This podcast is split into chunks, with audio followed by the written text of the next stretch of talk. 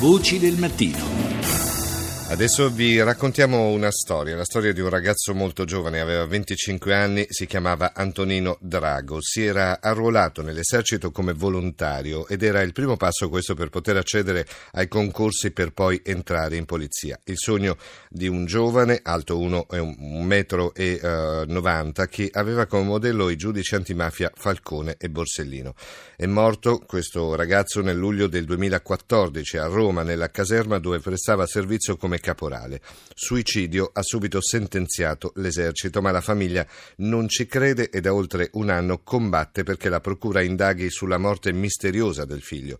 Sentiamo al microfono di Rita Pedizzi la mamma di Antonino Drago, la signora Rosaria Intranuovo. Un ricordo indelebile della mia memoria è proprio il giorno del suo compleanno, il 23 giugno 2014, quando lui compiva esattamente 25 anni, l'ho accompagnato all'aeroporto perché lui doveva rientrare a Roma in caserma. Mio figlio ha fatto un percorso di vita bello e soprattutto perché è bello, scelto da lui. I suoi eroi sono stati sempre Falcone e Borsellino. È stato sempre interessato alla mafia, alla Sicilia, il perché noi siciliani avevamo questo marchio magari addosso proprio da questo suo interesse nasceva la scelta di iscriversi alla facoltà di scienze dell'investigazione all'Aquila. Lui comincia la sua facoltà esattamente nel 2008. L'Aquila poi è stata colpita dal terremoto.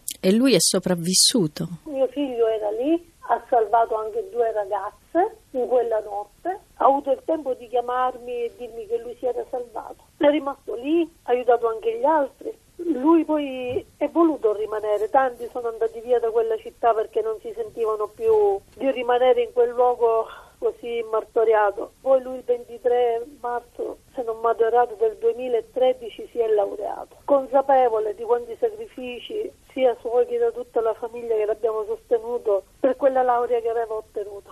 E poi lui ha partecipato anche al bando che era uscito dall'esercito perché lui aveva almeno di fare sei mesi nelle forze armate per poter partecipare ai concorsi dei carabinieri, polizia, finanza. Lui ha fatto l'addestramento a Capua dove il 3 agosto del 2013 ha fatto il giuramento. Una bellissima giornata. Ed esattamente poi il 3 novembre del 2013 gli viene assegnato la caserma dei Lancieri di Montebello. A Roma?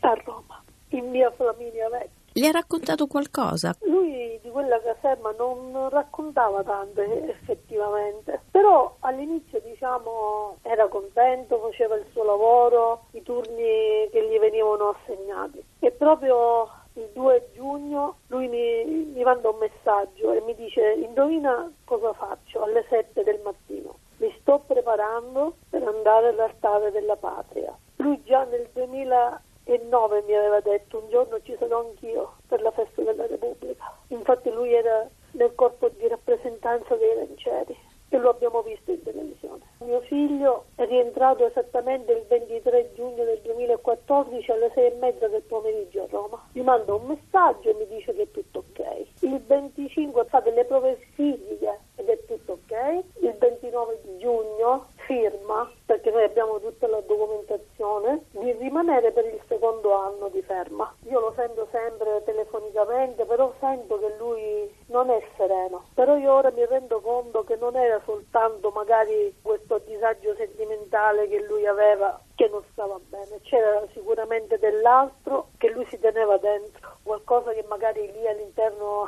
era già successo. Infatti noi dai tabulati telefonici vediamo che lui chiama una persona a lui molto vicina. Secondo la versione dell'esercito, Tony si sarebbe suicidato. Io primo secondo di questo luglio alle 8.27 non ho mai creduto che fosse stato lui. E gridato questa cosa perché ci sono tantissime cose che non vanno bene, che non quadrano. E quello che salta agli occhi di tutti. Cosa non quadra? A distanza di 18 mesi dalle carte che abbiamo, dall'autopsia che è stata fatta, non risulta mai l'orario presunto della morte. Non abbiamo ancora il risultato dell'esame tossicologico È stato repertato solo un mozzicone di sigaretta in quel bagno dove loro dicono che mio figlio si sia lanciato. Il tempo mi darà ragione, non è mai caduto da lì, mai, ne sono convinta, perché? Io quando ho visto mio figlio dentro la bara, mio figlio il volto l'aveva perfetto, aveva soltanto una tumefazione sotto l'occhio, suo viso era integro e io mi sono chiesto sempre come fa una persona a cadere a da 12 metri ad avere la, il volto così. Dietro lui sulla schiena ha tantissimi graffi, come delle scarnificazioni. Noi non ci crediamo perché ci sono tante incongruenze.